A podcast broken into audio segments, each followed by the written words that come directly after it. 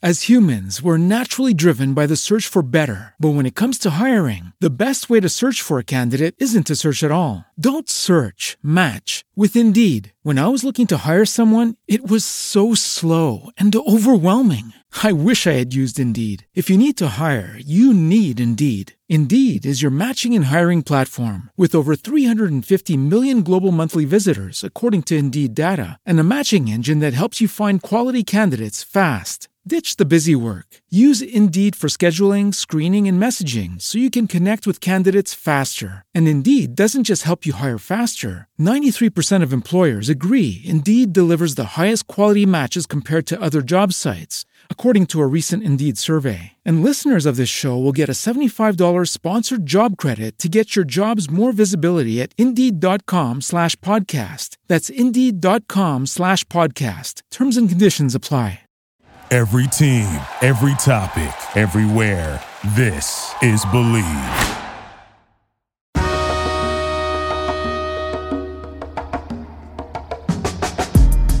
You're listening to MAV Sports Take. Whether it's breaking news or sports business, this is your home for unmuzzled and unconventional sports talk. With Assistant General Manager, Director of Player Personnel, and three time world champion on his resume, David Turner has a thing or two to teach you about pro football. At his side is Ryan Roberts, former college football player, football coach, and NFL Draft Bibles Director of Scouting. Together, they're here to take you on a deep dive into what goes on in the world of sports. Ryan and David, take it away. Welcome everyone now to episode 11 of MAV Sports Take. Almost our three month anniversary here. Me and Mr. David Turner. You're tuning in for the 11th time. Of course, we thank you for coming back.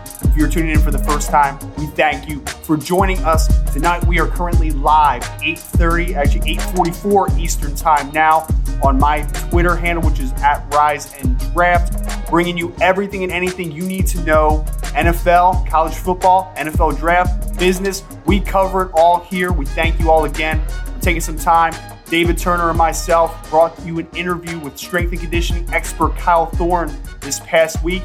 If you have not taken a look at that, I would definitely go check on any platform Apple Podcasts, Spotify, Stitcher, whatever you get, and wherever, whatever, whenever, wherever you get your podcast, we got you covered. Go check it out, Mav Sports Take. Tonight, we're going to, of course, talk some NFL. We're going to talk some college football, what stuck with us this past week. But we're also going to bring in Mr. Mike Singer of Rivals.com, Blue and Gold Illustrated, to discuss high school recruiting in particular. We're going to give you all types of perspectives. We're going to give you from a beat writer that covers recruiting. We're going to give you the perspective of coaching staffs that are making a lot of decisions with, with kids that they have not had the opportunity to see in person. They're throwing out scholarship offers without even seeing these kids yet. And then, of course, from the player perspective, there's a lot of a lot of layers to this conversation. David, I think we're going to bring on Mike first. We're going to jazz it up a little bit. We're going to mix things up. Before we begin, how are you tonight, my friend? How excited are we for episode 11?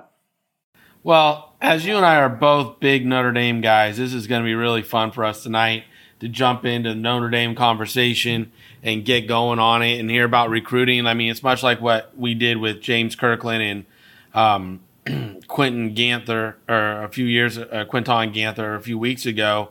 You know, it's a story that I think really needs to be understood by our, our fans and our, our audience out there. Um, these high school kids have been, you know, really impacted on their lives by the NC2A rule of giving everybody a year back. So it's going to be uh, it's going to be a good conversation. I know I know you and I have been off air and we've been both been pumped about getting ready for this. So I'm really really excited. Absolutely. And just th- this one's really fun for me because if you haven't been following along with me on Twitter, we j- I just am starting now Locked On Irish for the Locked On um, Network over there covering everything Notre Dame with my good friend Joe DeLeon. So to talk some recruiting, recruiting insider here, I had to bring on a Notre Dame guy, bringing on Mr. Mike Singer now joining us via the Zoom call, recruiting insider and editor for BGI News on the Rivals Yahoo Sports Network. Mike, been following you for a while, man. All your work, love the podcast, everything. Um, Blue and Gold Illustrated. How's everything going for you, man? Well, first of all, I appreciate that. Um, everything is everything's going good. Can't complain. It's uh, crazy times, uh, I, and and we'll get into all that and how that affects the, the recruiting world. But um, yeah, I mean, I, I can't complain, man. I'm blessed. I hear you, man, and I, I know we, we definitely want to get heavy into the recruiting. Before we start, just general, I know you said everything's good. Just the the state of the world, the way it is how's how's the life of Mike Singer right now on a day to day basis, trying to navigate all this insanity? Yeah, so typically um, for my job uh, covering football recruiting and, and specifically Notre Dame, um, I map out what I'm going to do for the fall in July. so um, I'll have again in the seventh month of the year booked out through you know November. What what game I'm going to be at? I, I really pride myself on. I'm going to go see these recruits in person.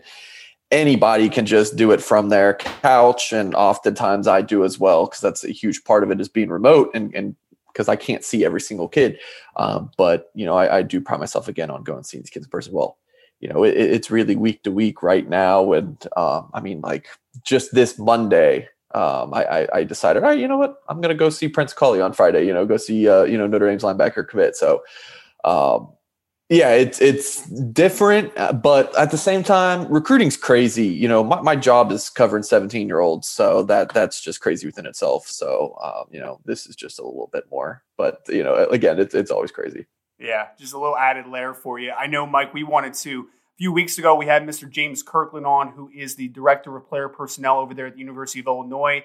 We had Quinton Ganther, who is a running back coach for Weber State. And we talked a lot about different perspectives of recruiting. Thought this would be fun to have someone that covers it, obviously, you know, year round and you're always on the recruiting trails. Wanted to give multiple perspectives to this conversation. So I wanted to start with the recruits currently because we talk about you know, guys trying to navigate this offseason. Usually we're seeing guys, you know, playing football. Some states that, that it just isn't the case right now. Some schools don't have the opportunity to really show what they have from a senior perspective. And then you add in the layer of, hey, some there's there's an extra year of eligibility for college seniors now. So like how is that going to affect the world? Taking us from a the perspective of a recruit, from the player that is playing out their senior year, maybe hoping to get a couple offers here late what what what is the challenges and what is the best way, in your opinion, to maybe navigate that to the best of their ability?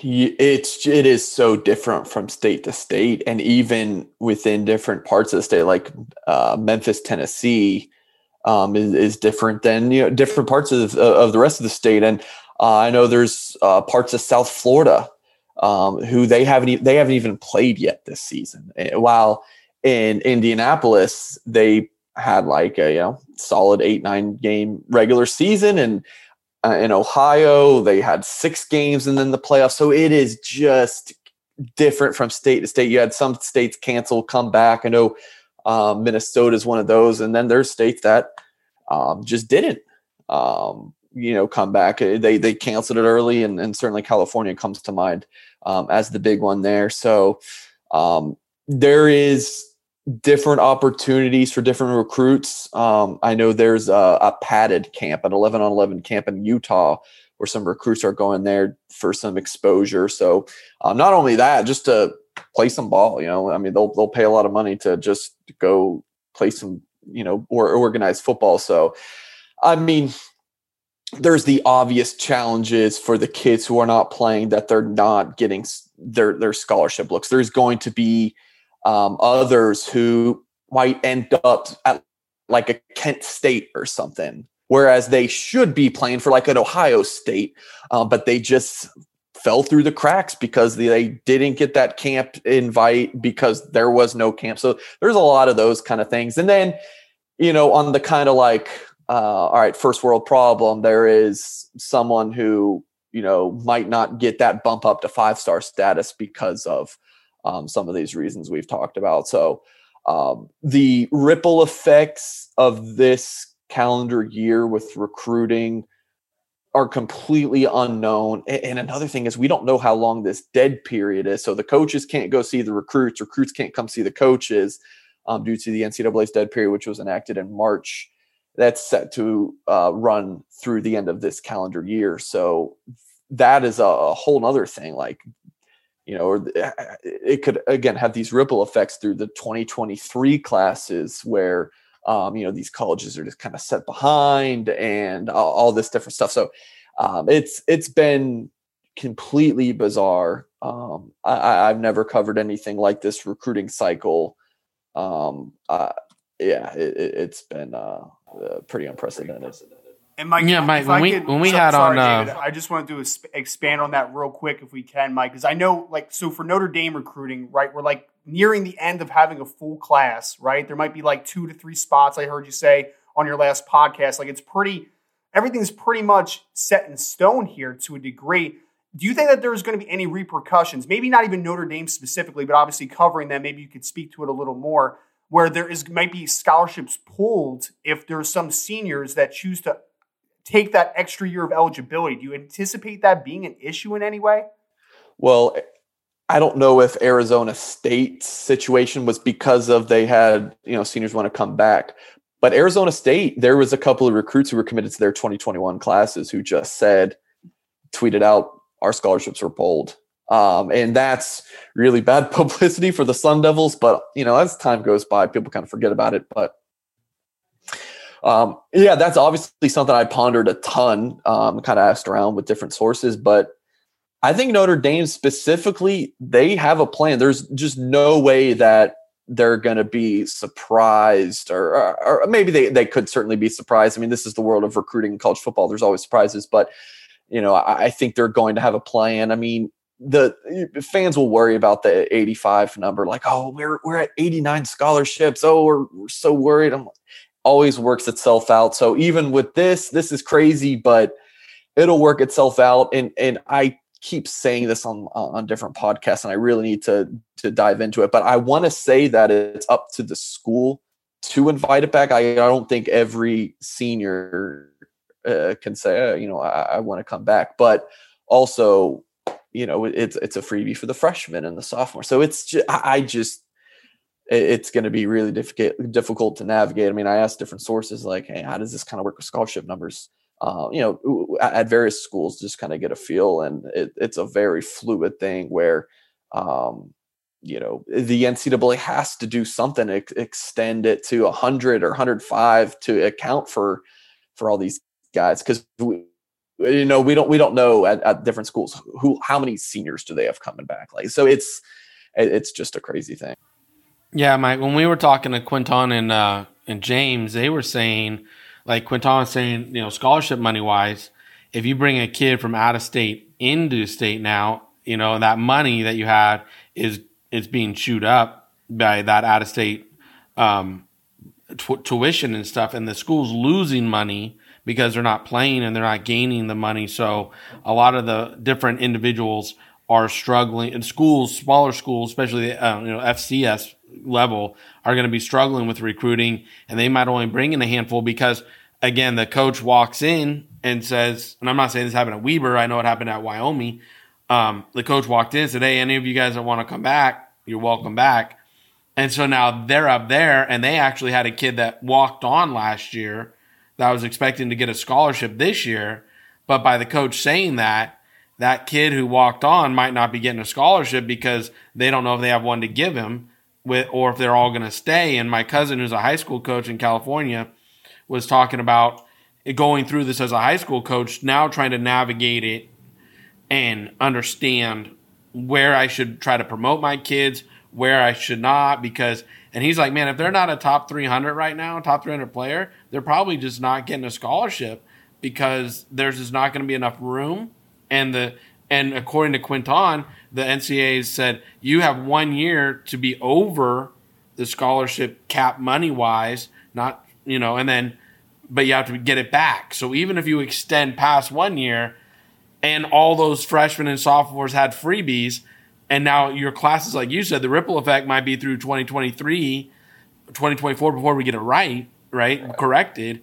Now how do you overcommit? You got to kind of undercommit because you're not sure what all these freebies are going to be. So they made a blanket statement, which I, I just feel just kind of, you know, put they didn't they didn't walk it all the way through. Yeah, David, I was I was shocked by the ruling, and here's the the thing.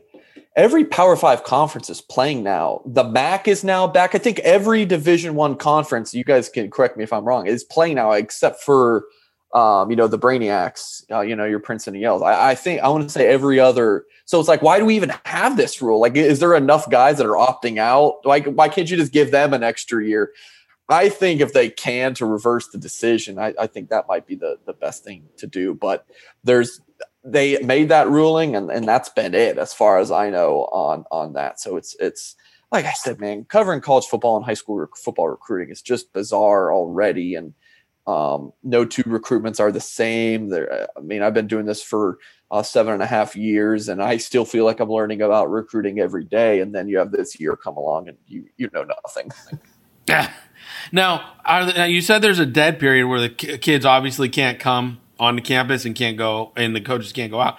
How much Zoom meetings are being handed right now? How are coaches going about even meeting the kids? Is it possible? Like, what's going on? Are they meeting them on social media? Like, help our if we have some high school kids listening right now, how do they get noticed? How how are those departments working so they can try to get a, a look see? Um, I have kids DM me on Twitter all of the time. They think I'm a college coach. I'm absolutely not. Uh, but the kids know to send their stuff out to as many people as possible. I, you know, again, I think they think I'm a college coach. I often, uh, if I do respond, like, "Hey, I'm not a college coach." If I did, I'd be making a lot more money. I wish I was, but um, yeah, especially at um, Notre Dame. Yeah, especially at Notre Dame. Yeah, so it, it's look, you got to get your get your film out there as much as possible, especially the academic side, because if you, you know, or you're a young man who's got a three seven GPA, that sets you apart from, you know, the, a kid who might have the same skill set as you, but has a 2.9.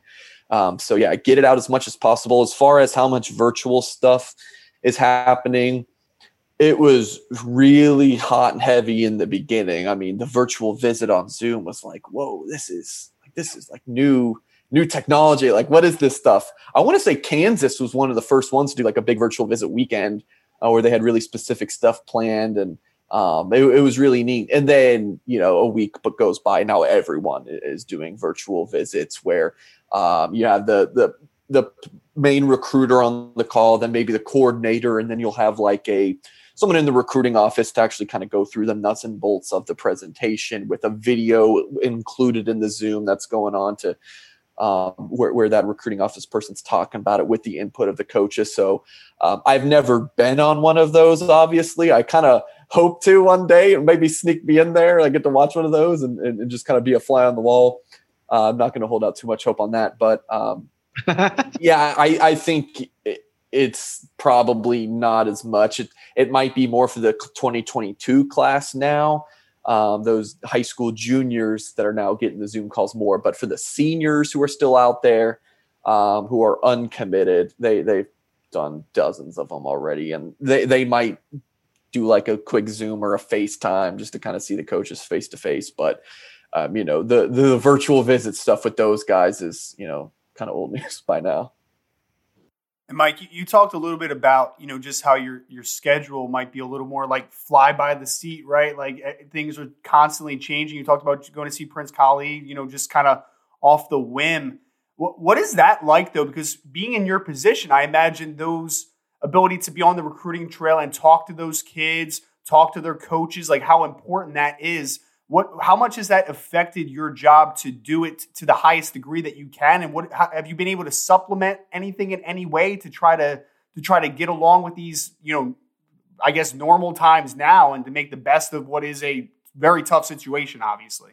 Yeah well, well one thing about the travel is that you just you could get there literally be there for warm-ups game gets canceled like that doesn't happen to me but you hear stories about games being canceled right before or all these things. So I, I just kind of crossed my fingers and uh, uh, someone like I was up in Indianapolis October 9th um, to see a couple Notre Dame commits. Avon with 2021 five star offensive tackle, Blake Fisher against uh, 2022 four star lineman Joey Tanona. Again, both Irish commitments. So that was like a really cool trip. But still, I'm, I'm like kind of nervous that this could be canceled in any minute. And like, all right, now what? You know, non refundable trip kind of deal. So, um, you know, it, it's a lot of communicating with the athletic directors and coaches, kind of going through all of the uh, you know, what do I need to do and uh, before the game. But you know, most of them have been uh, pretty relaxed. But I mean, in previous years, I wouldn't even tell anybody I and I just kind of flash the media credential, and just get into the game. Now it's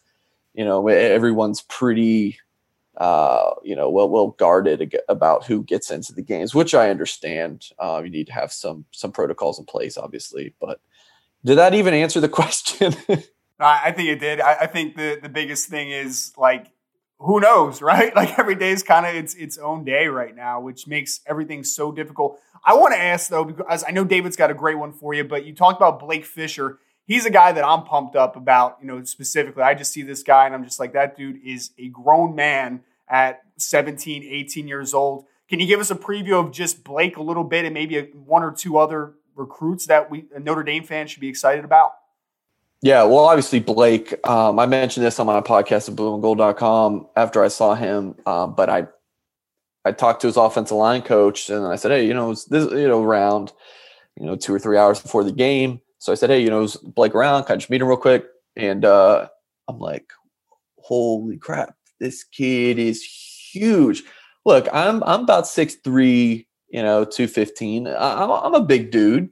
I don't often feel small, it, it, but Blake made me feel like a you know little child. Uh, he's just a big dude, and it's just it, it's unreal and kind of seems fake just how athletic he is for how big he is. Like you know, if he's six six three thirty, he shouldn't be moving as well laterally and just shoving kids like like it, it's nothing at the same time. And then you know it's kind of you know he, he's a a big personality. So you know he he he likes to you know offensive linemen these days are very much uh, more into you know before they just didn't really talk much. And now you get a lot of guys who have big personalities, will want to talk, be active on social media. So you know Blake's got his own little swagger on the field too. So he's just this new age offensive lineman who's super athletic while also being a mauler.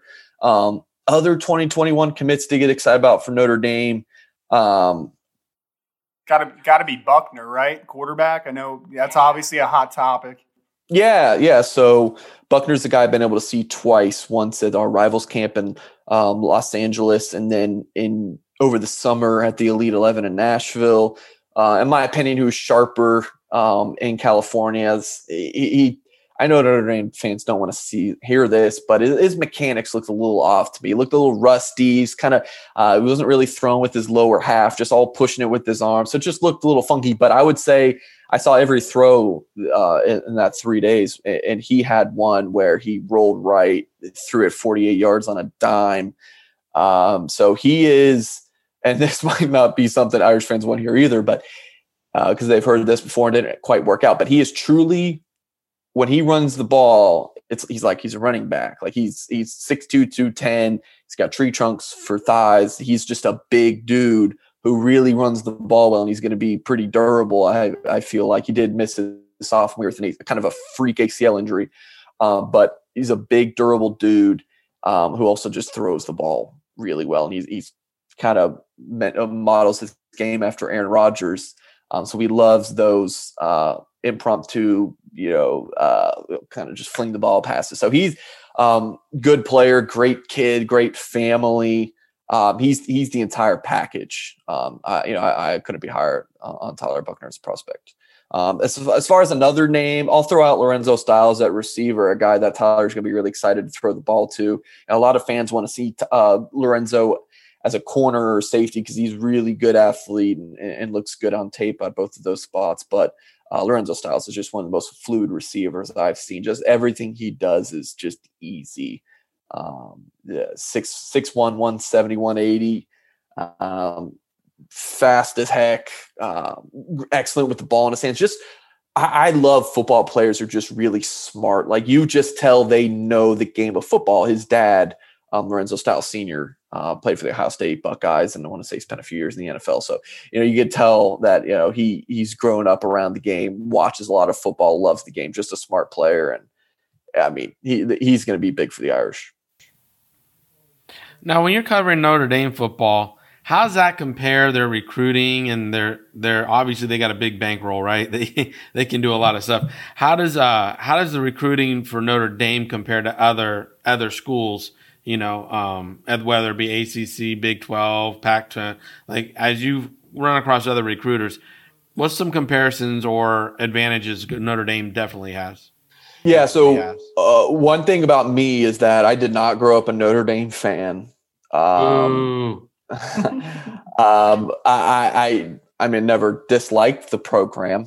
Um, just I, you're either I with us or against us, baby. I, grew up a Georgia Tech fan. Oh, the Ramblin' Wreck. Yes, Ramblin' Wreck, hell of an engineer. Yeah, so I grew up a Tech fan, uh, but then you know, seven years ago, when I started covering football recruiting, you know, just I haven't followed them since. Just kind of follow whatever team I cover. So I've covered a bunch of different schools, like most uh, you know high school football, you know, uh, recruiting reporters. They grew up a fan of a school, and that's the school they cover. Um, so they might not be able to answer this question super well, but I, you know, with my, I mean, I've covered, you know, just uh, you know, probably a dozen schools in seven years. You know, kind of going from that grind of intern to part time to full time now. Um, but yeah, so the biggest thing I always say, because I get this question a good bit, and, and, the number one thing is just the quality of kids and their families is just amazing. You know, uh, you just know what you're getting all of the time, and, they're just such great individuals. Um, I I would honestly consider a lot of the parents and, and high school coaches that I deal with of these kids just friends um, so that, that's the big. You're just such good kids that you just really enjoy talking to all of the time. Uh, other thing is uh, obviously the academic portion's huge. Um, you know, if a kid is comparing school A to school B and they're pretty similar on all these football fronts, but hey, school A, Notre Dame's got this great academic prestige, and school B um, just obviously fails, uh, kind of lags behind in that area, then Notre Dame's a choice oftentimes. So um, Notre Dame is a, a, special place, one of those places that you, I mean, the pandemic and the dead period has hit every school, right? I mean, it, it, it's hit Notre Dame as hard as everybody, but I would say harder for Notre Dame because it's just one of those places you have to see. Like you get on campus, it just feels different than a lot of places. It's just a, a really beautiful place. So um, that's another thing about Notre Dame. I mean, obviously academics. Everyone talks about the academics, but just how special of a place Notre Dame is. You got to see it, feel it, touch it. Um, to, to really love it. We had Ian. We had what was it? Ian Williams a few weeks ago. Ryan. Yep. Yep. And former, you know, former he, Irish. I think what 2008 to 2011. I think somewhere in that. He was he was at the tail end of the Weis era and the beginning of the Brian Kelly era. So he talked a little bit about that, Mike. And I'll tell you, I've only been on campus one time, but I am I can just echo your set, sentiment here because it is it, it's just something like I want to get there super early when I get there. I just want to be there. Like even if I'm not doing anything, like you walk past the mural, like just it's just something about being there and everyone just seems like in a good mood all the time. And so it's it's really refreshing. And I, oh, you talked a little bit about maybe things that might be a little bit of a negative, right? Not being able to get out to Notre Dame. I want to talk to you and ask you about the negatives and the positives to recruiting for Notre Dame. What are the pitches that land kids more often than not? And what are some of the difficulties that Notre Dame might have uh, giving to a student athlete potentially? Yeah, well, touch on the academic. That's uh, that answers both honestly i mean for a, a, lot of kids that's a, huge thing but some notre dame um, you know half of the five stars recruits notre dame can't even really recruit because they don't have the grades and then getting trying to land the other 15 five stars well that's really difficult because every other school in the country wants one so they seem to get about one a year uh, at least in these past few years so um, yeah, the academics is. Uh, the, I would say that's the main negative is that you you miss out on some kids because you are Notre Dame. You have super high academic standards.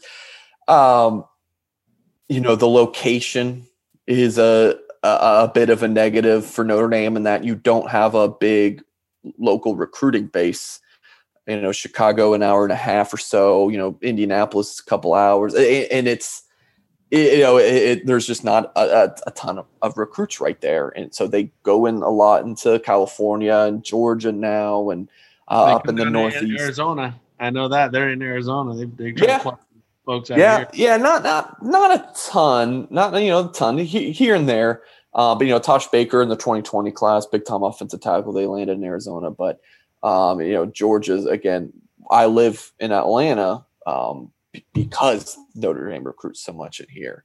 Um, I uh, covering recruiting from South Bend doesn't really do a lot for me because again, there's just you know, go cover Paul Mawala 15 times, you know, like during the like, what am I going to do? Um, so, um, and as far as positives, um, you know, it, it's Notre Dame. You know, like, like I mentioned on about the campus stuff, um, the the tradition, the the prestige uh, of the football program and the history that that's a big deal. The recruits, uh, coaching staff does a a really nice job. Um, you know, my only criticism of the coaching staff is you know just being absolute grinders and dogs on the recruiting trail 365 days a year. Um, but otherwise, um, you know, they they do a really nice job connecting with recruits, especially when they get on campus. I, I think that's when the Notre Dame staff is, is really at its best, which has hurt them uh, this year. So when you're looking at um, re- recruiting trails, like you just said, that they lead through the South a lot, right? what other schools do you do you see? I mean, is it all just SEC down there and, and Notre Dame, or is it ACC, SEC, Big Ten, Big Twelve? Like, is everybody's down there shopping? Everybody's in the South. Are you kidding me? It's a hotbed. What do you mean? Oh yeah, everyone's here. I mean, uh, when I used to cover Oregon State a couple years ago, um, they were in Florida, and then their Florida recruiter um, left for a different job, so they stopped recruiting Florida. Um, so, yeah, I mean, there's I'm sure there's a you know a few schools that don't, but I mean, just thinking about in Atlanta here, um, and, and guys that Notre Dame recruited that they had, didn't end up getting. Um, I mean, USC's got a kid here. Um, Stanford. I mean, it's it's it's everywhere. Um, especially when you get down to Florida. You know, your Alabamas, your Ohio States, your Michigan. I mean, everyone's in Florida. Notre Dame, not as much recently, because there's not that strong, uh, you know, private Catholic. There's there's not a ton of private Catholic institutions um, in, in the state of Florida that just really churn out a ton of prospects. Not to say there aren't that, but uh, Georgia has a lot more, and Georgia's kind of become the new Florida for Notre Dame recruiting. They're in, um, and those kids have done really well recently. I mean, especially with like someone like Kyle Hamilton. So, yeah, everyone's in the South, man. I mean, um, Florida, Georgia, Texas, California. You know, if you're not recruiting kids from there, you're going to have a tough time winning. And Mike, I know we, we've taken a, a bunch of your time here, so if we could end this, I, I don't want to go super in depth with the with the game coming up, obviously against Pitt, because you're the recruiting guy. But can you give us at least a score prediction? Do you think that Notre Dame takes this one this weekend? What's the spread at? Is it like eight points? Some somewhere in that ballpark, yeah. Yeah, so if Notre Dame was at home, you would think, you know, they would get another field goal. scenario, Dame 11 point fair. Yeah, so this is Notre Dame's first road game of the season. I think that's going to help them. Getting away from home, um, guys will really rally together. I'll take Notre Dame to cover. Um, so how about 31-20? That, that's I haven't thought about a game prediction. I got to do it for blueandgold.com, but we'll go 31-20 Notre Dame. I, I I know that I know that some Notre Dame fans are very, you know, a little glass half um, half empty a little bit, Mike. But I think they'll take 31 after that 12 point game against. uh, most of my readers are more like glass quarter full um, or, or 75% empty i should say yeah Uh, we want to thank you again, Mike, so much for coming on with us again, Mr. Mike Singer, a recruiting insider and editor for BGI, uh, Rivals, Yahoo Sports Network. Thanking you again, Mike, so much. It was, it was awesome, man. It really was just hearing a little bit into your story and uh, just a little bit of the background. I think a lot of people got a lot of lot of different perspectives, which is what we were really looking for. So we really appreciate it. all right guys anytime Thanks, Mike. So, Ryan, what was your biggest takeaway from talking with Mike tonight? I'll say, I mean, so a lot of the stuff he was echoing, I had, again, I, I kind of experienced it firsthand just being there. I, I think it's biggest takeaway I'd probably say is just I'm still so fascinated with that conversation about if a ton of school, and this might not be Notre Dame specific, but for the the ripple effect of if some of these college seniors choose to use that eligibility rule and they go back to school for the 2021 college season, how does that affect these recruiting classes of 20 to 25 guys? Uh, is the NCAA going to be, are they going to be helpful to helping to, you know, raising the, the scholarship number, raising the money, like all those types of things? I'm just really fascinated by the recruiting. And it's nice to hear that Notre Dame probably, there, there might not be that you know, kind of thing looming over them. But I think that that's a really interesting conversation that I think is going to affect more teams, more colleges than some people probably realize. Well, you know what I think is Notre Dame's got a really high graduation rate already, you know, and therefore it's like those guys graduate and they're like, well, I'm not going to go to the NFL, but I have a Notre Dame de- degree, so I can go into the marketplace and take this degree with me and and uh, you know go earn some money and and move on with life. Whereas like other programs where that's not the case, where maybe these kids are still holding out hope and dream to get in the NFL, they're going to stick around, they're going to stay, and they're going to try to ride it out, and that will affect their programs. And like you know, Quint, Quinton uh, Quinton was saying at the FCS level, you know, he's got guys that aren't ever going to play, but they're taking the, you know, they're they're sitting out a year and they're doing this and that. So you have some misformed. And I think it's just a different level. I think Notre Dame against the rich getting richer. Like he said, it's a very academic school. A, t- a lot of the top 500 don't even, you know, top five recruits don't even have the GPA to get in. And so it's like when you're dealing with Notre Dame kids, their decision making is a little different than kids that maybe are at other schools, uh, a little lesser academic wise. And, you know, football is all they got. So they're sticking around as long as they can. Now those programs aren't going to be there. And he even mentioned early in the conversation about maybe kids are at Akron this year or over the next couple years, and they should be at Ohio State or something. And that's the, that's the same thing James Kirkland, when we talked to James about, he had said that too. You're going to have some kids that are at, you know, trickle down effect, um, because the top programs just don't have the room for them to bring them up, to bring them in right now. Well, that's a good thing for Akron, right? At least for the short term, until they until they're like, oh, buddy's buddy's back. I'm, uh, I'm out of here. But I, I think it's. I mean, it's just going to be a fascinating conversation. This is definitely not the last time that we're going to have this conversation. We want definitely want to get in, obviously, some football talk before we start our next segment. We want to remind you here at Maverick Sports Consulting, we um, we are hosting a free seminar this Thursday night at 4:30 Pacific time. 7:30 p.m. Eastern Time. It's what scouts are seeing on your tape. We will be queuing up Clemson quarterback Trevor Lawrence, Penn State linebacker Micah Parsons, and Florida tight end Kyle Pitts to let you hear what is happening inside a scout's head when he watches college tape like yours. If you're a player, agent, coach, or fan that would like to learn what scouts see when they are watching film, Join our mailing list on Twitter at mav underscore sports to receive, receive the, Zoom, the link to the Zoom meeting. Don't forget, it's free. Free seminar this Thursday night at 4.30 p.m. Pacific time, 7.30 p.m. Eastern Standard Time. Why pass this up? Yeah, I, I'm really excited for us this week because it's me and you doing what we do, watching film, breaking players down, showing showing them what, what we can do for them. I mean, it's a uh, you know, it's an unmuzzled look into a scouting world where a lot of these kids think they know what's being said about them and how they're breaking, we're breaking positions down. And they truly don't know what we're, what we're thinking and what we're asking them to work on and how we're, we're working it through in our brain and how it works with schemes and stuff. Like when we're talking about Friday Night Scout School, how a vertical passing scheme is going to catch one sort of, um, player and receiver and offensive lineman is going to be different for a zone blocking scheme than a power blocking scheme.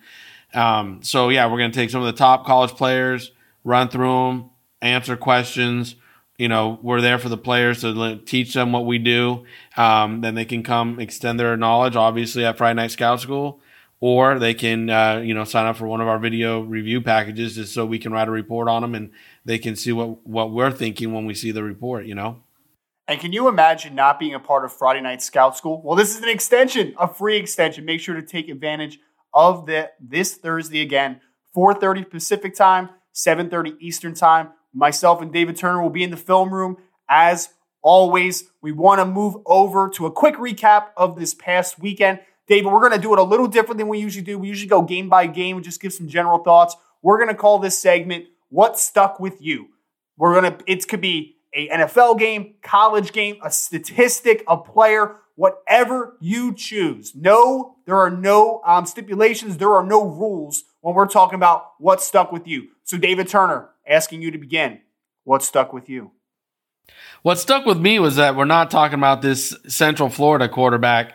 I mean, Dillon Gabriel threw for 601 yards, five touchdowns, no turnovers. So far this year, the, the this mighty mouse of a, of a quarterback, this Drew Brees look-alike almost, uh, you know, has thrown for 1,700 yards, 14 touchdowns, and only two interceptions.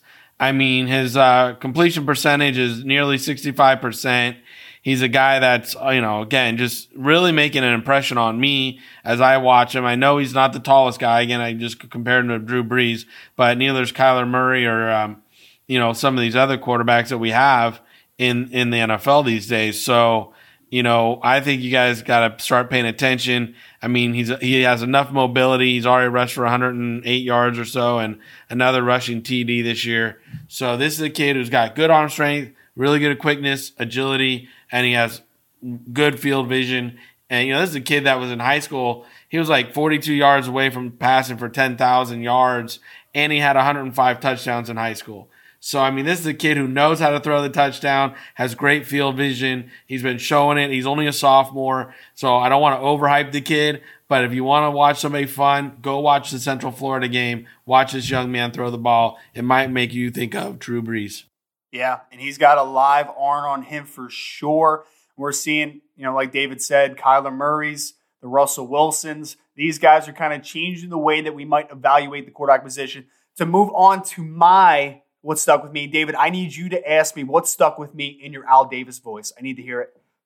Uh, uh, oh, Ryan, Ryan, this weekend, what, uh, um, what stuck with you? What stuck with me is something that's going to make David Turner feel very old in a split second. I'm talking Joe Horn, Pro Bowl wide receiver Joe Horn from the New Orleans Saints, son, JC Horn. Let me give you a quick backstory here. In the summer, I put out an article where I said the South Carolina cornerback, JC Horn, could be cornerback one in the 2021 NFL draft when all was said and done. I was ridiculed. I was mocked. I was called an idiot. It happens on Twitter all the time, but that it really hurt me. It hurt me so much because I had watched so much film on this kid. I'm like, nah, man, I'm telling you, this kid's got it. This kid's got it. Everyone, you know, everyone's ranking him as like a 100 to 150 ranked player on like the draft network, a bunch of different people disrespecting my boy JC Horn disrespecting. Now I'll get I'll give a shout out to Dane Brugler of the Athletic. I think he had him at like number 40 to begin the year, which is like a pretty solid st- starting spot, you know. So not everybody was down on my boy JC, but I'm telling you, man, he just came off of a game this past weekend against a very good wide receiver in Seth Williams. He was shadowing him all over the field. Ended the game, two interceptions, five pass breakups, David. Five pass breakups in nine, uh, I think it was eight uh, throws officially at J.C. Horn when guarding potential high round pick Seth Williams. He forced um, seven incompletions out of the eight, had two interceptions, five pass breakups, only allowed one reception. My dude is six foot plus, 200 plus pounds, NFL pedigree, more speed than he's going to get given, given credit for, best press man technique in the 2021 NFL draft class by a landslide. My guy is super physical. After the game, everyone's like, oh man, he might be a first round pick. Well, if you read Ryan Robertson's article in the summer, you would have known who JC Horn was. I got Stephon Gilmore tweeting him out. Obviously, he's a South Carolina guy too, so that's expected. But they're like, come grab my boy. Come grab my boy. Everybody wants to talk about him. He's a riser. He's not a riser for Ryan Roberts because he's exactly where he should be in the first round conversation to start this year. Whew. No, I love it because I know you've been hyping him up since we started, like, you know, podcast, Friday Night Scout School, everything. You know, you've been talking about this kid. And even like we were doing predictions, I think a few weeks back, and you had South Carolina shutting down somebody, but, you know, you were wrong. I was It was right. Florida. And it was Florida. I was wrong on that one. I admit it. and I'm just saying, my Gators chomped it up. But he, he's, you know, I, again, I watched him in that game because of what you said. He's a very good player. I love his, I love his feet for his height.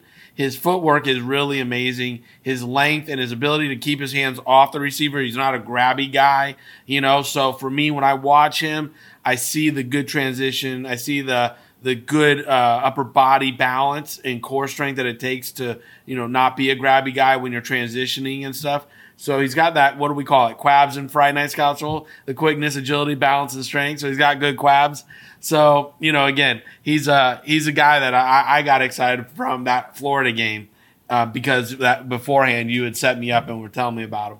Yeah, yeah, and again, two interceptions, five pass breakups in one game is absolutely insane. One of the pass breakups he had actually led to an interception for his teammate as well. So he was he was directly responsible for three turnovers in that game. Telling you, man, check out my boy number one from South Carolina, J.C. Horn, if you haven't already. Awesome dude too. Did an interview with him in the in the um in the summer for that article. Awesome guy. Make sure to check that out. That's a couple of what stuck with us this weekend.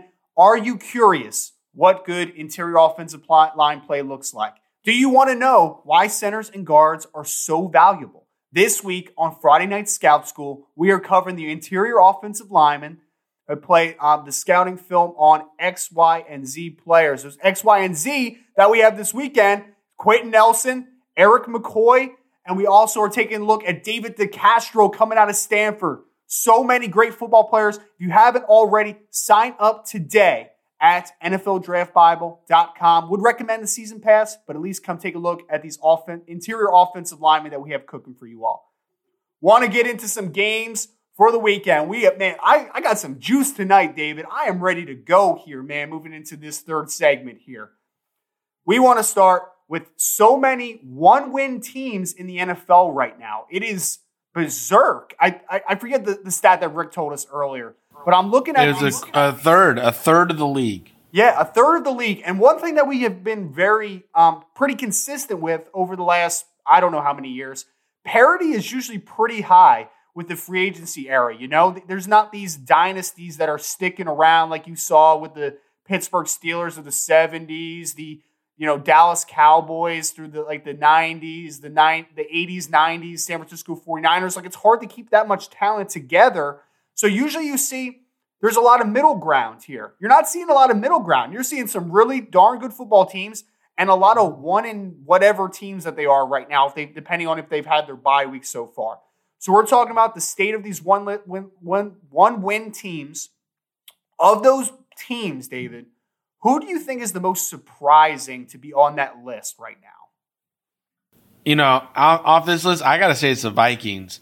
I think you know that. I picked the Vikings to have a good year this year. I liked what they did in the draft. I thought they had a strong team coming back. You know, I really was like, then they traded and got another pass rusher. So I was just like, oh, here we go. Vikings are making a run at it.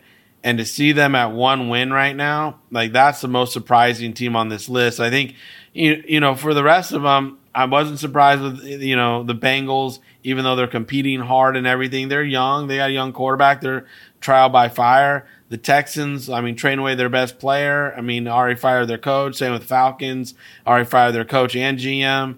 So, you know, it doesn't surprise me to see the Jaguars. The other team that would be surprising is the Chargers because that's another team that is playing tough. I know they lost Tyrod in an un- unexpected situation, but those to me are the two teams on this list that stick out about like, oh, I thought they would be better than one win by this point in the season.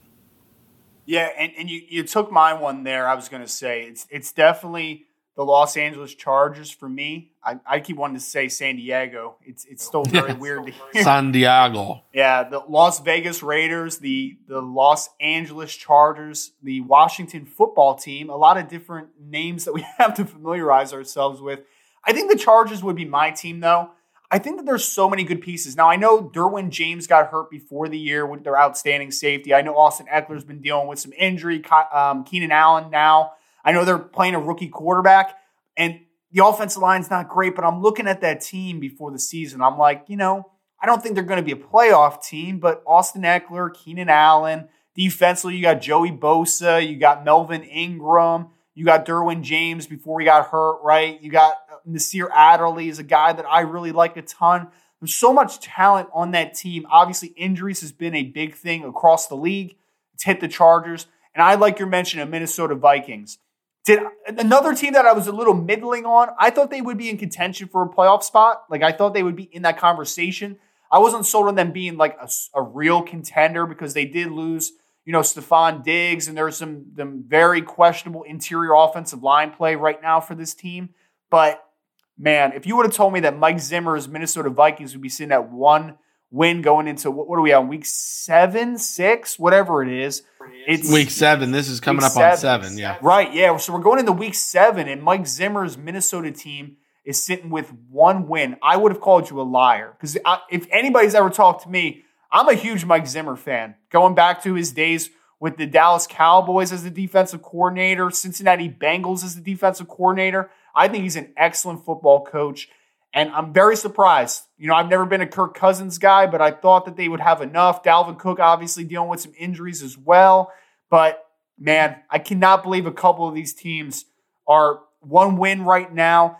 Asking you though, David, on this of that list that we just talked about a little bit, is there any team that you think that could potentially could rebound? It's obviously odds are are stacked against them, but is there a team, in your opinion, that might be able to maybe make some type of rise and be in contention for the playoffs when everything's said and done? Well, I think any team in the uh, NFC East is in contention for the division title still seeing that the leader of the division is only the two win Dallas Cowboys who got dismantled the other night, um, last night. So, you know, uh, it's, it's something that the, I can't, I, again, being a Giants guy coming up in that division to see that division be like, like it is. I mean, the whole division only has five wins out of, you know, what is it? She's all these games that have been played. I mean, 6, 12, 23 or 24 games played, and they only have five wins.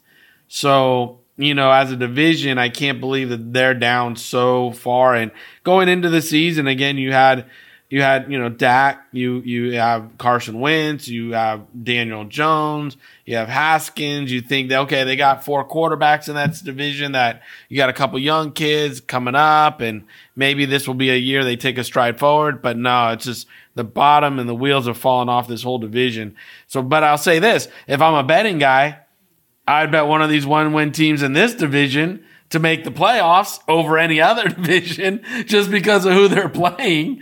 Uh, you know, I, but again, again if, if, I really, you know, the team I like that I would say could rise off the bottom, they're just in the wrong division. It really is the Bengals. Like when I watch the Bengals play, Joe Burrow is making me a huge fan of him. I think he's playing really well. The defense is riddled with injuries, but when they are healthy, they are being really stout. They are playing really well. They're just in the wrong division. They got they have to contend with the Steelers and the Ravens and you know this new this new uh, era Browns team. So you know I like them. They might win some non-division games as they go through the rest of the season. And I, I think next year though that that's a team that's going to be interesting to to watch rebound. The Browns are frauds, man. What they, they got my hopes up, and then they got dismantled. I know the Steelers are a good team, I get it, but the Browns are. Frauds. I was gonna say they got dismantled by one of the best teams in football right now. The one of the only undefeated teams. Yeah, but in order in that stacked division, right? If the Browns are a serious playoff contender, like you got to beat. Like they lost like thirty eight to seven, I think, in their first matchup against Baltimore. They got destroyed by like like the, I think the same exact score against the Steelers. Like if they're an actual serious contender, you got to win a couple games in that division other than the Cincinnati Bengals. So Oh, don't get me wrong. I'm with you. I don't think the Browns are for real. I think, you know, I'm with you. I think that they're pretenders too, but I'm just saying, you know, can't can't crush them for getting crushed by the the 5 and 0 Steelers that are that have, you know, been running through a lot of teams right now. So David, as this, all. David, this is my podcast. I can crush whoever I feel like on this. so that, that's, that's the uh, that's the dumpster of the NFL right now. Um, for lack of a better term, we got the Philadelphia Eagles, New York Giants, Washington Football Team, Minnesota Vikings, Falcons, Bengals, Texans, Jaguars, Chargers, and don't forget the only 0 6 team in the NFL, the New York Jets. Man, we, we we can spend a whole podcast on the Jets. They are a laughing stock. They're one of the worst teams I've ever seen, David. Like I'm trying to remember that that um, Detroit Lions team that went 0 16 a few years ago with Orlovsky Oh, at quarterback. That team was awful. But I think that team might be better than this Jets team. This Jets team is bad. Very bad. Yeah, it is. I mean, they have plenty of cap room now, getting rid of Bell and stuff for next year, so that could look like a smart move if they do the right thing with it. And again, I mean, just keeping this coach around. I saw some former personnel director or GM say it would be travesty to fire G- Gase at this point in the season, and he, that he should just let him have it. I'm like, get the heck out of here. I'm like, you know what? This guy's doing nothing there but collecting a check and ruining the possibility of winning.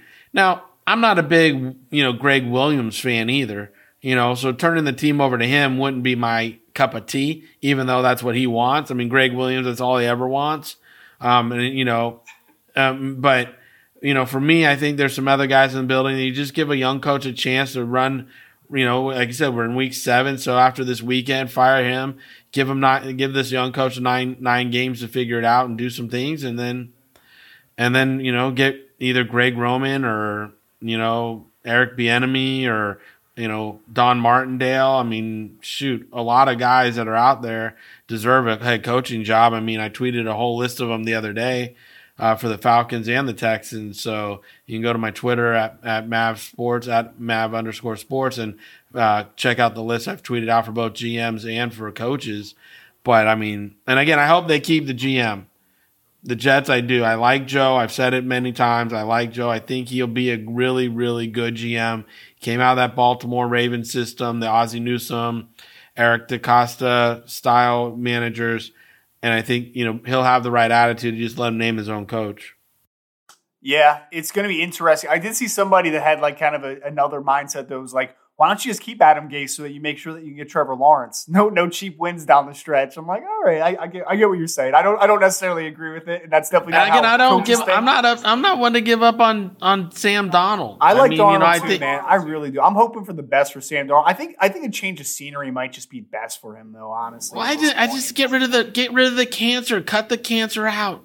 Cut it out. yeah. Let the team cut the cancer out and use some chemo this year and get healed up the rest of the year. Just get him out of the building, and then you'll see what Sam Donald really can do. the, the I mean, Tannehill got away from him, and and he's a good quarterback now.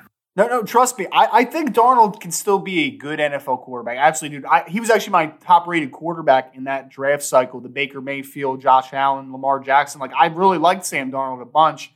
It's just like at this point, though, whether Gase is the coach or not for the rest of the year, they're probably going to be in contention for that first overall pick. And here's the dilemma, David. I agree with you. I would like them to just stick with Darnold and see what we got there. But if you have the first overall pick, is Sam Darnold going to stop you from pulling the trigger on Trevor Lawrence? Like, is it going to stop you? Let Let me tell you the Jamarcus Russell story. I don't know if you if I've told this on the on the air. We had the first pick overall in Oakland, right? We're sitting there with the first pick overall. Mr. Davis is asking the room, everybody, what they want to do. Adrian Peterson is coming out that year, okay? And so is Megatron. Now, people in the room wanted Megatron. Some people wanted other players. We had a deal on the table. Uh, was it um, who's the uh, head or the GM over at Baltimore at the time was um, Ozzie? no no no it was uh, uh, the guy who just was running the uh, Senior Bowl. Now he's up at the Jets with Joe. Um, ah, it'll come to me. But anyways, this guy he's from Mobile. He's all he runs camps down there. He's known Jamarcus for since he was 15 years old, and so he was just like, I want to trade up from three to to two or three to one, and we were going to get his first round pick that year, the first round pick the next year, the second and third round picks, or no, the second pick this year and the second pick next year. So we already had two, we already had two third round picks. So Mr. Davis came to me, asked me my opinion. I said, "Well, I take the deal." And he's all, "Well, tell me why." I was like, "At three, you take Adrian Peterson." At the time, we already had uh, Ronald Curry, who was healthy. Um, Joey Porter? Jerry Porter, Jerry Porter. and Randy Moss was still on the team. I was like, and then in the second round, because Lane was the you know new coach, I was like, well, Lane's more of a West Coast guy, not what Mr. Davis wanted to hear, but he is more of a West Coast guy. So I was just like, we can get the kid out of um, Stanford, Edwards, to in this first pick in the second round, and then with their pick in the second round, we can get the tight end out of Arizona State, um, who we did wound up taking in the second round, Zach Miller, and then in the third, and that then we have, and then we still have three receivers, a young running back, young quarterback, young tight end, and we haven't touched the offensive line or the pass rush, and we have two third round picks. So it's like you could touch the offensive line and the pass rush in the third round, and you know with those picks you can put a team together versus just have a certain player. Yeah, if you don't have a quarterback, you want a quarterback. Like I get that, but when you have Sam Darnold and then the value in that pick becomes so big because everybody is thirsting over Trevor Lawrence or you know Fields or whoever it winds up being that number one pick consensus when they're thirsting over that number one pick, you can trade back and pick up like four or five picks over a couple years because the Jets aren't one player away. They're not. I agree. I agree. so it's like if I just trade back and I have a good quarterback, I mean, he is a good quarterback. When I was doing the draft cycle, he was my second. Um, you know, he wasn't my first quarterback; he was my second that year. But I was just like, you know, this is a good quarterback. You put some guys around him, he's going to look even better. You get the coach out of the building, he's going to look fantastic. So it's like, you know, let's let's put some O line, put a run game together. Let's protect this kid, give him some weapons on the outside, put a defense that can give him the ball on short fields. Like, let's do some things. It's not about having a Pro Bowl quarterback. It's about winning championships. And if you're going to do that, you got to have a team. That's the best thing New England ever did. They had a team. They took a quarterback in the sixth round, put teams around him, Later in his career, they didn't have a great team around him, but pretty much earlier in his career, he had pretty good teams around him. He did absolutely. Were you a Josh Rosen guy? I know we're t- we're taking way too much time on this on this segment. I like Josh Rosen. I thought Josh Rosen had great. He had some of the most.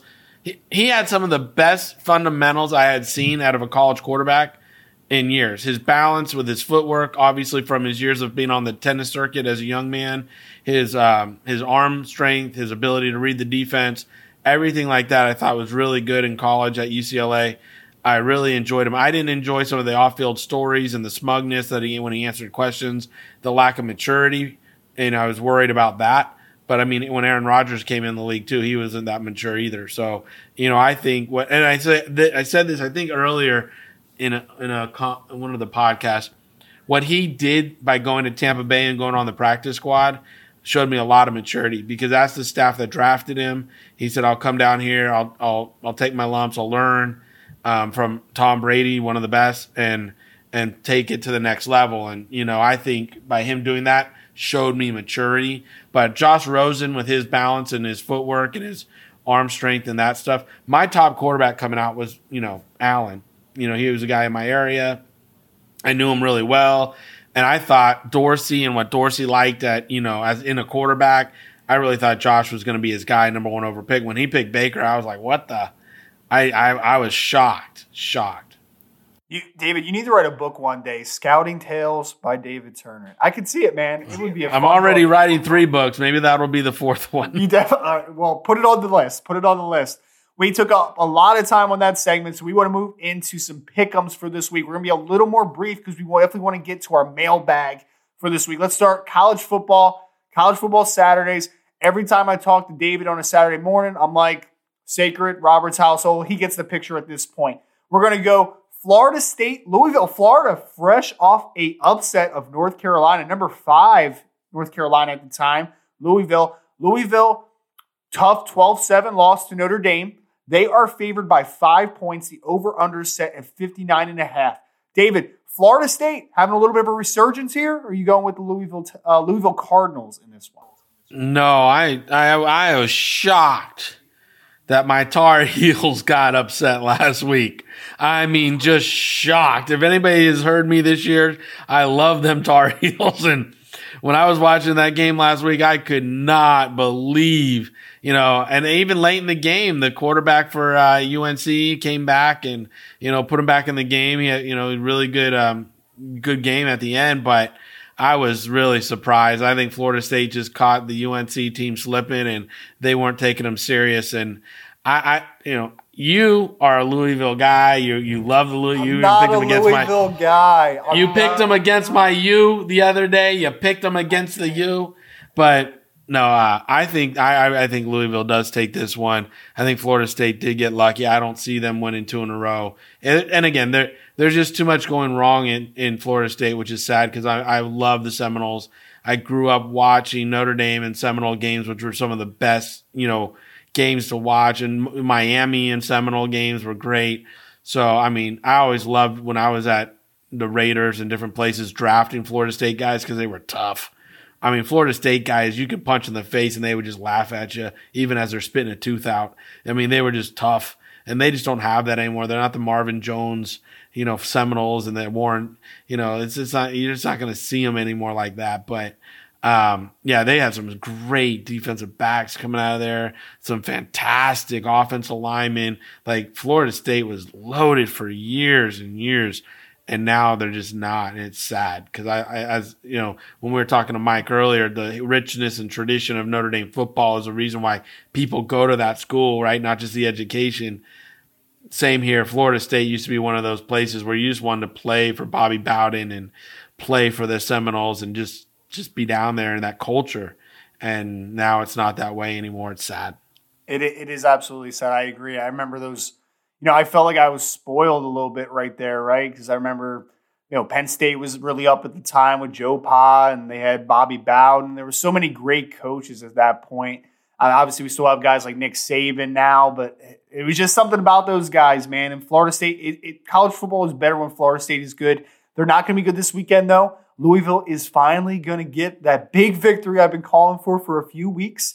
Played a tough game against Notre Dame, to be honest, man. Louisville's defense is not good, but they they showed up in South Bend and they played a really good football game. I still like the offensive pieces that Louisville has. I think that they have done well on offense aside from the Notre Dame game over this season. It's just been the defense that's been the problem. If they can get more of a all-around effort this time, I think they outlast the Seminoles, who are going to be maybe feeling themselves a little bit too much after the big victory against North Carolina. So give me Louisville to cover the five. Over under. I'm going under. I'm going to call it. I'm going I under. think I'm going under too. It, it- this this this seems like a 30 to 23 game or something like that. So I'll go a little under on that one. Next game we want to talk about the return of the Big Ten. Nebraska taking on Ohio State. Ohio State. You want to talk about not your uh, not your father's Cornhuskers, right? There's no Turner Gill in this game because Nebraska is is an underdog here against Ohio State. The Ohio State 26 points over under set at 66 and a half. First game, David, for the Ohio State Buckeyes and Nebraska to return the Big Ten. I, uh, I'm picking Nebraska to cover, not to win, not to win. Nebraska loses by three scores, maybe 20, 21 points. They cover that 26. Give me the over. I think Nebraska with Scott Frost in year three is going to start turning it around offensively a bit. I think they're going to be able to score a little bit against Ohio State. Ohio State lost a lot of defensive juggernauts. I know that they recruit to the highest degree, but give me Nebraska to cover against Ohio State, but um, Ohio State to pull out the victory. What's in your cup tonight? Can I have some? I'm t- I, Like, I wanna know I what's just- in I'm your not- I'm, not- I'm just not, you know, it's the first game. I think there's going to be some, you know. Scott Frost ran his mouth on the Big Ten that he was going to go somewhere else and find games, and, and they said, "Oh yeah, how about opening up against a pissed off Ohio State team?" Why are they pissed off? Fields, Why are they pissed off? Fields is pissed off because he was he was like, "Hey, I might not get a I might not get a chance, and Trevor Lawrence is going to run away with that first pick overall, and now I got something to prove."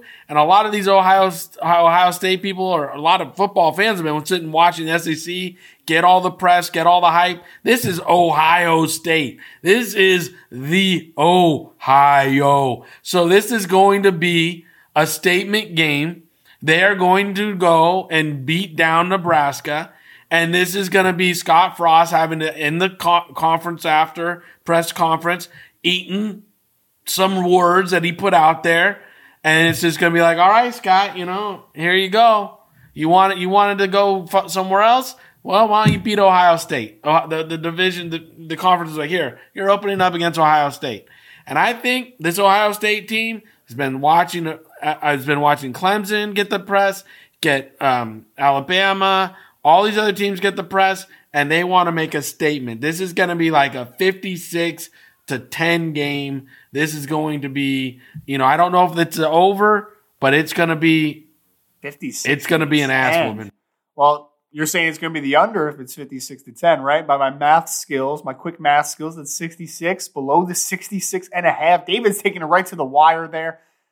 Give me Scott Frost to cover. Ohio State takes the victory. Michigan, Minnesota. Michigan, three and a half point favorites. The over under set on 54 and a half. David, I have a very, very strong feeling in this game, but I want to hear you first on this one. What do you think about these Gophers, the PJ Fleck rowing the boat? To take on the University of Michigan? You know, I like PJ Fleck. I like him a lot. I don't know if he's got the horses in the barn to win this one, but I like PJ Fleck. I think he coaches his teams up really well. He they're always prepared. This, you know, they would know that an onside kick doesn't have to go 10 yards before the, you know, the the receiving team can touch it and recover it. It's not going to be one of those kind of scenes. I, I really like what he he does there in Minnesota. I do. I'm gonna pick. I'm gonna pick Michigan, and I'm gonna pick them to cover and all that. And I'm gonna, but I'm gonna go with the over on points, and I'm gonna say I could be wrong. I'm I'm not. This isn't a this isn't a firm Michigan pick because Fleck is such a good coach, but I just feel Michigan's gonna outlast them and and win by that three and a half four point margin. Not so fast, my friend. Minnesota takes this one. PJ Fleck, I'm rowing the boat, man. After that four and eight Notre Dame uh, year, where a lot of rumors were about is Brian Kelly going to be on the way out. PJ Fleck was my guy if that if that job became open because that was the year that he left Western Michigan and made the decision, obviously, to go to the University of Minnesota. Really good coach. I think he not only is he in in line for an even bigger head coaching job I think he might be an NFL guy eventually. I am a very big supporter of PJ Fleck. I like everything. Oh, watch out! He might be in Atlanta next year. He, he might be in Atlanta. And, hey, and that would be a great hire. I fully endorse PJ Fleck, college, NFL, any professional league. I don't care. PJ Fleck's my guy. Takes down University of Michigan, win the game outright. I'm going over as well. We're looking for an offensive explosion putting up 40 points on these Wolverines. Calling it right now. Oh gosh. There's my there's my pick of the week. I'm gonna and, and also I'm a Notre Dame fan, so I hate Michigan. So yeah, I was go. just gonna say your Notre Dame showing. That's fine. Uh, my tattoo is showing, I think. So yes, my Notre Dame is no. showing. Moving to talking about you were letting your Notre Dame fanhood show. Uh. Moving to the NFL games. Tampa Bay, three point favorites over. David's Las Vegas Raiders over under 53 and a half. David, Tampa Bay off of a nice victory, obviously, this past weekend. A game that I picked, by the way. You said Tampa Bay's not going to take down Green Bay. I picked them against Green Bay. And you were like, you oh, did. you're crazy. You're crazy. Aaron Rodgers, Aaron Rodgers. Yeah, Aaron Rodgers. All right. Uh, Tampa Bay, only three point favorites, though, over the Raiders. Last time we saw the Raiders, they were upsetting the Kansas City Chiefs for the Chiefs' only loss of the season. What are your thoughts on this game, David? 53 and a half also over under. You know, I'm going to say this because I'm a big fan of this guy. All right? I'm a big fan of this guy. I, I've met this man before. He's an incredible human being. He's a wonderful father. But more than anything, he's a man after my own heart because he runs a 4-3 and he goes after the pass rush and he's all about getting quarterbacks on their back. Todd Bowles is dialing up the pressure the last few weeks. He's a guy that is bringing energy into that locker room. He has relentlessly pounded the quarterbacks over the last few weeks. I thought that uh, that, that Green Bay line was going to stand up to that pressure. They crumbled and here we go again. Can the Vegas Raiders hold up to this pressure that Todd Bowles is bringing. And his boys are feeling him. I mean, they're standing up. Their hands are in the dirt. They're coming off the ball. You don't know which way they're coming from. He's got talent. It was like when Todd Bowles was in DC out here in Arizona, he had talent and he knew what to do with it. He goes over there to the Jets. They have no talent. So they like, oh, you're, you're a terrible coach. Well, now he's back in Tampa or he's down in Tampa and he's got talent and he knows what to do with it. I mean, you gotta load up the cupboard for some of these chefs to bake it. You know what I mean? And in New York, he didn't have the cats to go get them. But here in Tampa, he's dialed it up and he's going and getting them. And I love watching his defense right now. It's reminding me of them old school Tampa 2 go get them style, rough them up in the trenches type guys. So I, I mean, again, I like what the Raiders are doing. I think this is going to be a clash. This is going to be a very big clash this weekend. This is a must see game. You got to tune in and watch this one. Have a couple pops, enjoy it. You know, um, this is what I'm going to be watching. Hit me on, hit me during the game on Twitter because I'm going to be watching this one. It's definitely one I'm all, I'm going to be all over. So you know, for me, I'm going to pick the Tampa Bay Buccaneers with the points to win the game, and I'm going to go with the over. Interesting. So I will say I like a lot of what Tampa Bay's defense is doing. Absolutely. Devin White, I was a huge Devin White guy coming out of LSU. Loved Devin White. He's doing playing some nice ball. Lavonte David. Tampa Bay's got it rolling. Tom Brady is looking really good. Um, you know, kind of proving some doubters wrong that thought that he couldn't last outside of that New England system, right? We're, we're kind of seeing that he uh, he's doing a pretty good job. So, but I am going to pick here, David. Follow me on this one. Ready? So three point Tampa Bay favorite. I'm going to pick the Raiders to cover but lose. This is going to be the game of the week. This is going to be a 28 22nd touch last touchdown victory for the Tampa Bay Buccaneers um, to cover to not cover but to win over the Las Vegas Raiders and I'm picking the under on this game. Picking the under. Oh, oh, this will be one for us to come back and see who wins on this one on Sunday afternoon. Especially because I just lied. I'm actually picking the over because my math was awful on that. So it's the over, but I'm picking I'm picking the Raiders to cover on it. I'm picking the Raiders to cover and lose. All right. Sorry. I'm only a math teacher. No big deal. Pittsburgh Steelers.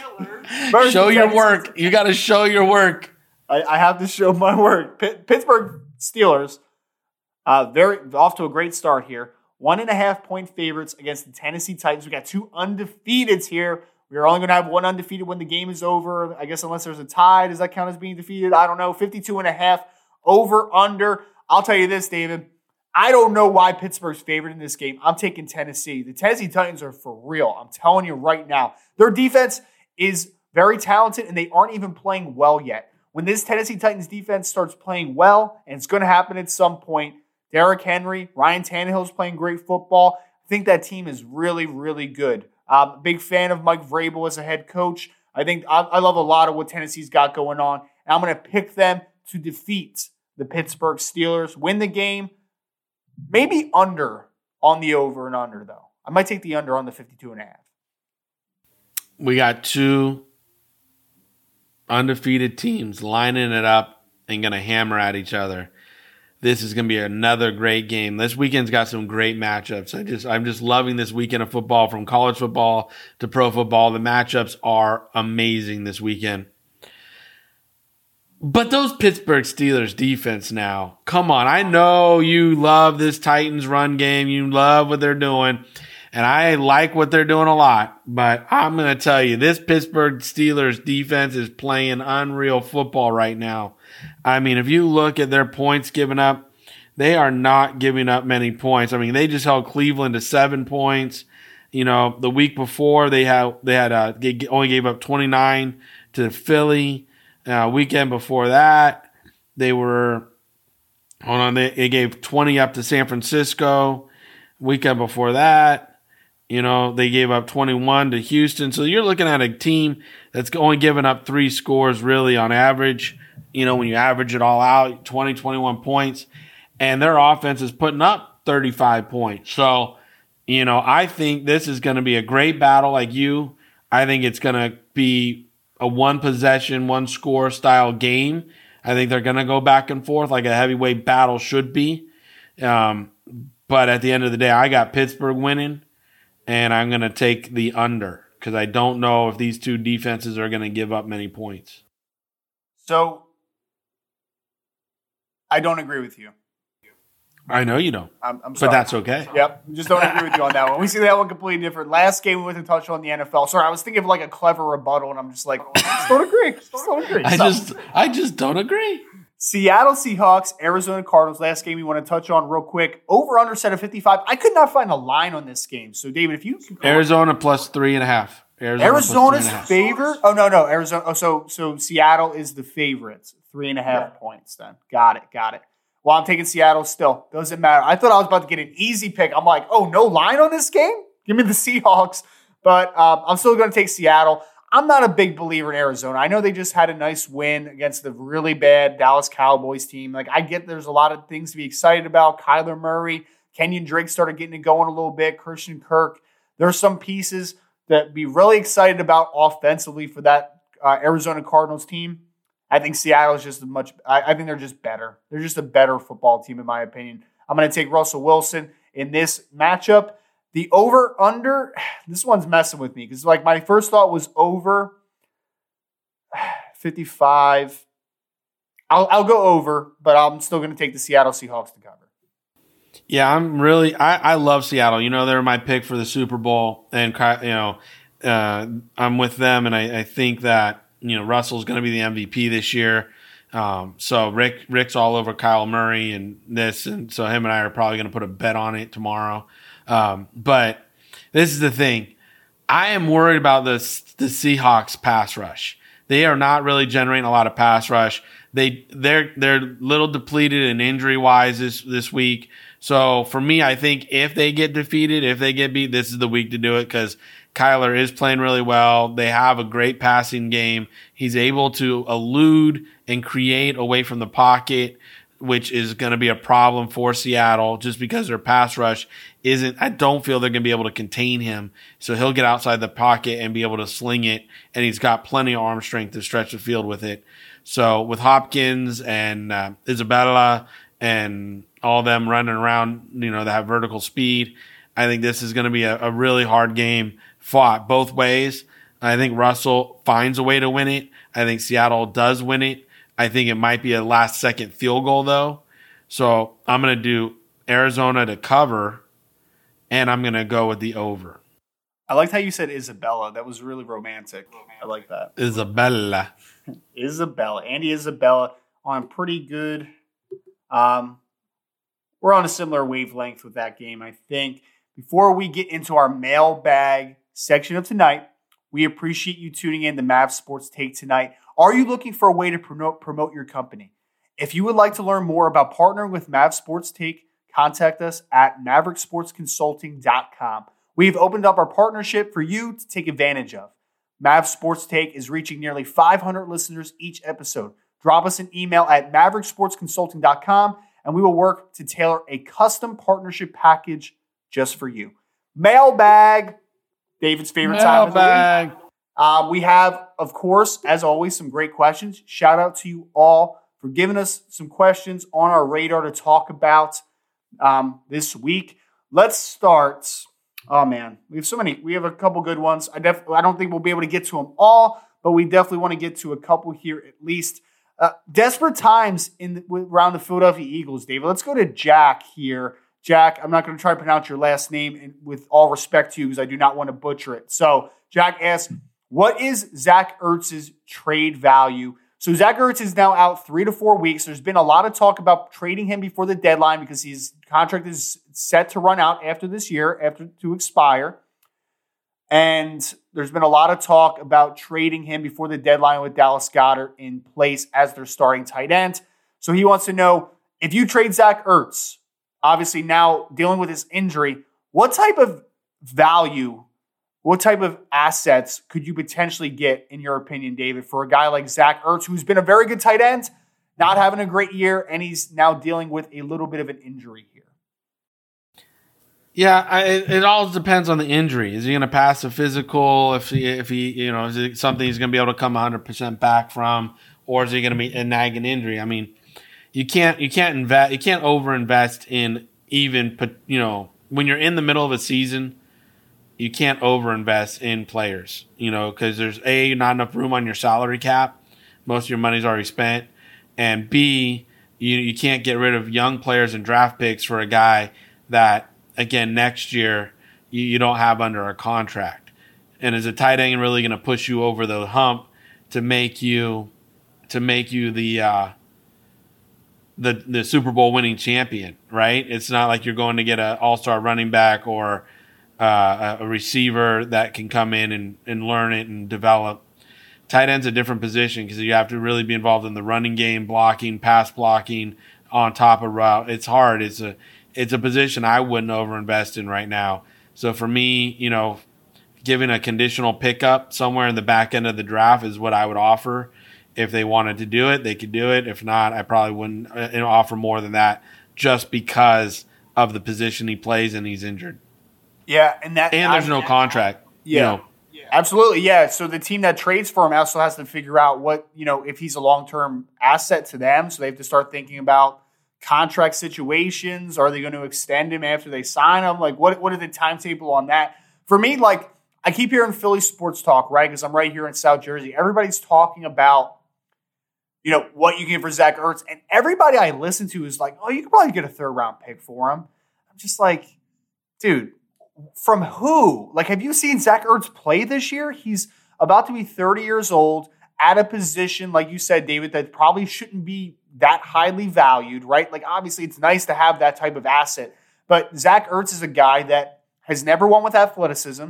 He's starting to slow down even more. He doesn't block a lick, so he's not an asset to you in the run game at all. He's now out three to four weeks with an injury. You have to pay him potentially now going towards the offseason, like what am I talking about with a third round pick? I think conditional, I think is is a is a good way to go. That's probably what I would offer as well. I mean, I'd be hard pressed if it's not conditional to offer more than like a fifth for him. Like I just like what what is the uh, what is, I, again? You, you got a thirty year old guy coming off of an injury who doesn't block, and again he's and he's you know he doesn't have a contract next year, so he's going to be looking to get paid because he's up there, and you don't know what you're going to get. So I mean, again, if you're a team that's getting ready to run for the championship, you think about it, but also you can't give up more because you're not gaining. You're not gaining security with a second year on the contract. You're not gaining a healthy player. You're not gaining a young player.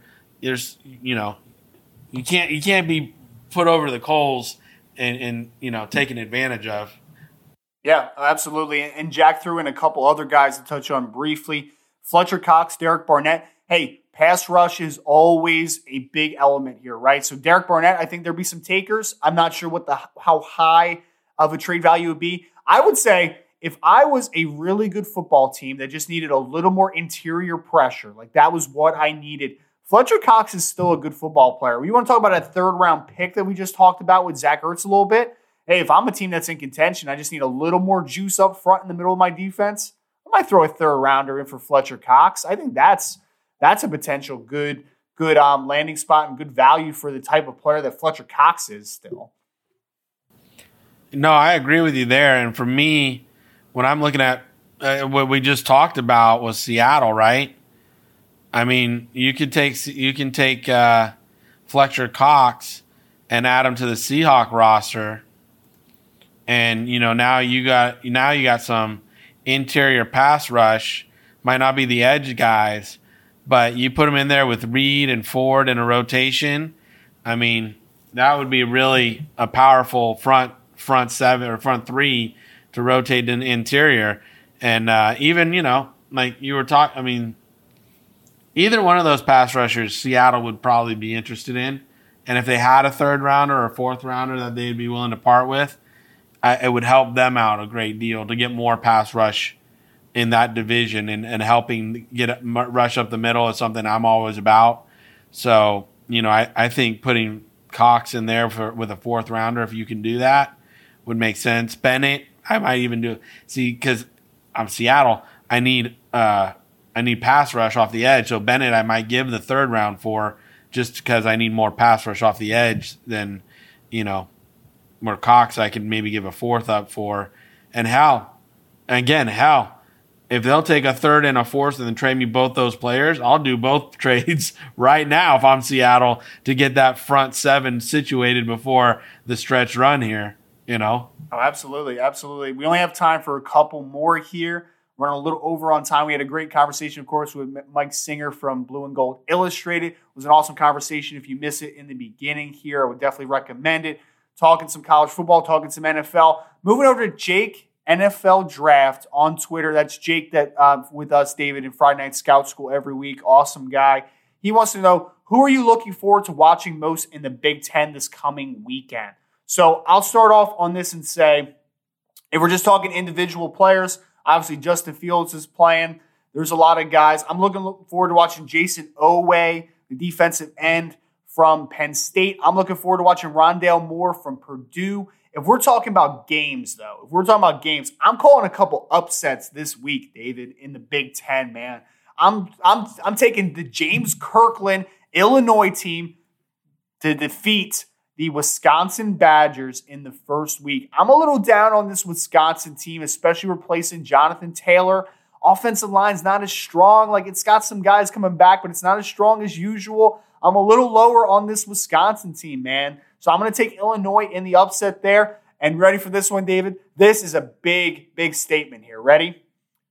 The mm-hmm. Rutgers football team, which has been in shambles over the last few years, Greg Schiano coming in. They're going to catch Michigan State in the middle of what is a awful rebuild. They are not a good football team coming back. They are lost a lot of defensive talent from last year, breaking in a new quarterback. The Rutgers Scarlet Knights upset the Michigan State Spartans this week, first week of Big Ten action. I can't wait for it. Graciano hopefully going to get that turned around a little bit because uh, you know at one point that was a very proud program for a couple years there with Kenny Britt and um, all those dudes there. Eric Eric LeGrand right after that. The, uh, Tim Foster was the defensive tackle. You had the uh, um, Harmon at safety. You had the McCourty brothers back there. So Rutgers was up for a little bit there. After Coach Schiano left, though, obviously uh, to take the Tampa Bay job, it went downhill pretty quick. Um, Coach Ash was not able to get that team turned around. Obviously, now uh, in the Big Ten Conference, the best of college football. So I'm hoping Greg Schiano gets a little bit of a turnaround here pretty quick. Uh, David, any teams or games or players that maybe you are looking forward to seeing this weekend for the Big Ten? Well, like I said, I want to see an Ohio State team come out and you know just thump Nebraska. But a player that I'm interested in on that team is Wyatt Davis, the offensive lineman for Ohio State. I want to see him. I really want to see how he looks. He's a junior offensive lineman. He's about 6'4", uh, 315. You know, I think he could be a guy that comes out and um, makes a really good uh, impression over this season and can be a, a pretty good draft pick uh, for somebody. And then also, you know, Penn State's uh, tight end Pat Freiermuth. Freiermuth. Freiermuth. You know, I was going to butcher that. Uh, I want to watch him this weekend. You know, these are some guys that people aren't talking about. They're not the most popular people. Like you can talk about Fields and a lot of other people. Um, but these are some un- unsung heroes that as a scout, you kind of, you kind of like their game. You want to see what they're about. You want to see what they, what they can do. So those are a couple guys that I'm looking forward to watching this weekend and, and seeing what they can do now that the you know they're they're back on the field and playing ball. Uh, no, I love the list and Pat, Pat Freiermuth, man, that's tight end one right there. I'm a big fan. I got him over Pitts, David. I know you're going to call me crazy on that one, but well, I, no, because you know I haven't. I, I saw him last year and I like him. This this year, Pitts has just been very exciting so far this year. So he has. You know, has. I, I, I want. That's why I want to see this kid because I think that he's he's up there with Pitts in this conversation for sure. I have to answer my guy, draft guy Jimmy, on Twitter real quick. Top five cornerbacks. So, Jimmy, I, I haven't updated boards. I haven't watched enough film on guys so far in 2020 to have a change in opinion. So, I'll say going out of the summer, my five guys were I already went on a rant about Jaycee Horn being number one, right? So, I have Jaycee Horn, South Carolina cornerback number one. I had Mr. Patrick Surtain Jr., number two um, on the list. Cornerback from Alabama, really talented player. Shaun Wade from Ohio State was number three for me. I had four, a little surprise one that some people are kind of turning around on a little bit now too is Eric Stokes, cornerback out of the University of Georgia. And then Caleb Farley from Virginia Tech, the early declaree who opted out of the season. So those are the five guys that I was most interested in that I thought put on the best film, at least from 2019. Last question of the night. Going to, yes. Oh, last question of the night at all 22 underscore addict at Zach. Asks, what teams should look into a trade for Matt Ryan and or Julio Jones, and what type of trade package should the Falcons be looking for? So we talked about trade packages for Zach Ertz a little bit, Fletcher Cox potentially. David, let's start off here. What do you think that the Falcons could get right now if they decide to get rid of Matt Ryan? What type of compensation do you think they could receive for him? I don't think Matt Ryan would command a first round pick. I would borderline say second round pick if it was a low second round pick. Just because Matty Ice is not the favorite of a lot of people around the league. You know, a lot of people don't like his game. They don't like what he can do. Again, the San Francisco 49ers team might enjoy that they're, um, might enjoy this guy coming and joining up with Kyle Shanahan and having that, but they already have Jimmy G under contract for like three more years. So, you know, that doesn't make a lot of sense. And, you know, you got to say, well, look at the one win teams, right? You know, one of them might like to get Matty Ice, but you would wait till the off season to do it. I don't think you'd bring him in right now. And obviously, I don't think the Falcons without a GM is going to make a big decision like trading the starting quarterback right now. So it's going to be like who gets the job. Do they want to keep him? Not keep him? What's the trade? And, and I know the question is the trade the trade value. It's for me. I think Matty Ice is probably a late second round, early third round pick right now. That's what I see for him. You know, um, if they're trading Julio Jones, was that the other part of that question? Yeah, the other part was what would you get for Julio right now? You would get a first round pick right now. Easy, easy money. Easy, easy money. I mean, there's he's got a he's got immense talent still. He's I know he's got a little injuries that here and there, but the guy when he's on the field, he is an immense talent. So he's a guy that again, if you're on a playoff run, you need some juice for your offense. You can bring this guy in. It's only week seven. You got nine weeks to get him straight before you even go to the playoffs. I mean, if you're willing to deal Julio Jones right now, I think someone would definitely part with a first round pick for him. I don't know why the team that popped in my head for Julio, and I agree, you could probably get a first for him. I, I think that that is a reasonable, a reasonable valuation for him. Green Bay Packers, they lack a wide receiver depth outside of Davante Adams. Could you imagine putting Julio Jones in that X position and then using Davante Adams as that Z receiver, move him over all the place, play him in some slot. Like we talked about, I remember in our draft show, David, like when we were live, we talked about like what is Green Bay doing at this wide receiver position? What are they yeah. doing?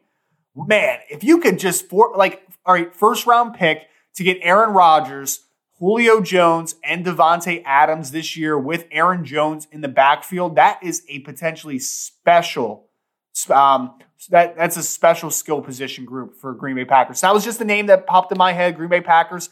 I like the San Francisco 49ers mention for the Matt, for Matt Ryan. I think that he fits what San Francisco wants to do so well. I think that he really does. Um, second round, I think, is is another good one, David. So I'll defer to you on both of those. The first for Julio, second for Matt Ryan. I think those make a lot of sense. So I will definitely defer to those for you.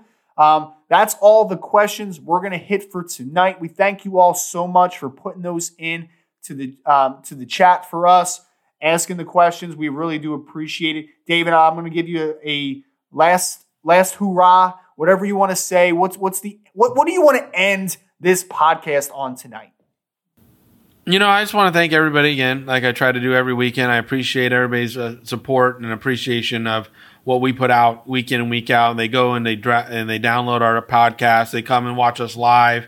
You know, like I said, we're averaging about 500 people right now, and we're only on episode 11 that are watching us, and it's just amazing to have some so have people listening. That many people listening to us, so it's uh it's really awesome. And again, we're not bringing the the typical subjects to the to the marketplace. We're talking about business of football. We're talking about things that um, aren't being talked about on mainstream media. So I appreciate people, you know, supporting that so we can continue to do that and we know that there's a marketplace for it. if you want to know what what Mav Sports Consulting is all about, please drop us a line. You know, Maverick Sports Consulting I created in 2015, and we've been helping young men in the professional football ranks learning how to interview prep and take take on the the tough regular uh, business questions that they weren't prepped for. It's not getting on the board. We can do the board training too, but it's how do you handle the business aspect of football through the, the coaching up on the interview questions, the follow up on after an interview. How do you let these men that the decision makers know that you are a you're ready to transition from being a college collegiate athlete into a professional athlete and the interview preps are really the key aspects here. And in this time like we heard all these recruiters tell you like they're not sure where you're gonna if you're a five star four star recruit people can't coach you. If you really want an unbridled opinion you know i got unbiased opinion come ask us to watch your film sign up for the film package get to know what you what you offer teams. We'll write up a professional scouting report, much like I did in the NFL for 18 years, and give it to you. There's just so much we can do for young athletes, both men and women, when it comes to this. Um, our skill set and what we do. Just check out MaverickSportsConsulting.com, and you know, let us help you. Let us support you in your career and what you're trying to build. Again, that's MaverickSportsConsulting.com. Make sure to check out today, see all the packages and opportunities that they can share with you. Also, want to throw out Friday Night Scout School at NFLDraftBible.com. This week, we'll be taking a look at interior offensive linemen. That is 9 o'clock Eastern Time every Friday. Make sure to sign up again at NFLDraftBible.com. Want to thank you all again so much for all the mailbags. Mike Singer, shout out to BGI for uh, Mike coming on with us tonight to talk a little recruiting and some Notre Dame football. Make sure you like, share, follow, review, uh, view, review us on any uh, podcast platform that you use. We really appreciate it. Give us the five stars. Just do it. Who cares? Uh, follow us also on Twitter, Instagram, LinkedIn, and Facebook. I'm at Rise and Draft. David is at Mad underscore Sports. As always, we thank you all so much. We appreciate you, and we look forward to talking to you again, same time, same place next week. Thanks for listening to another episode of Mav Sports Take. Connect with us on social media, share your thoughts on today's episode, and tell us what we should take on next time on Mav Sports Take. Want more from our hosts, David and Ryan? Visit MaverickSportsConsulting.com and learn how we can help you take the next step in your sports career. Until next time, this is Mav Sports Take.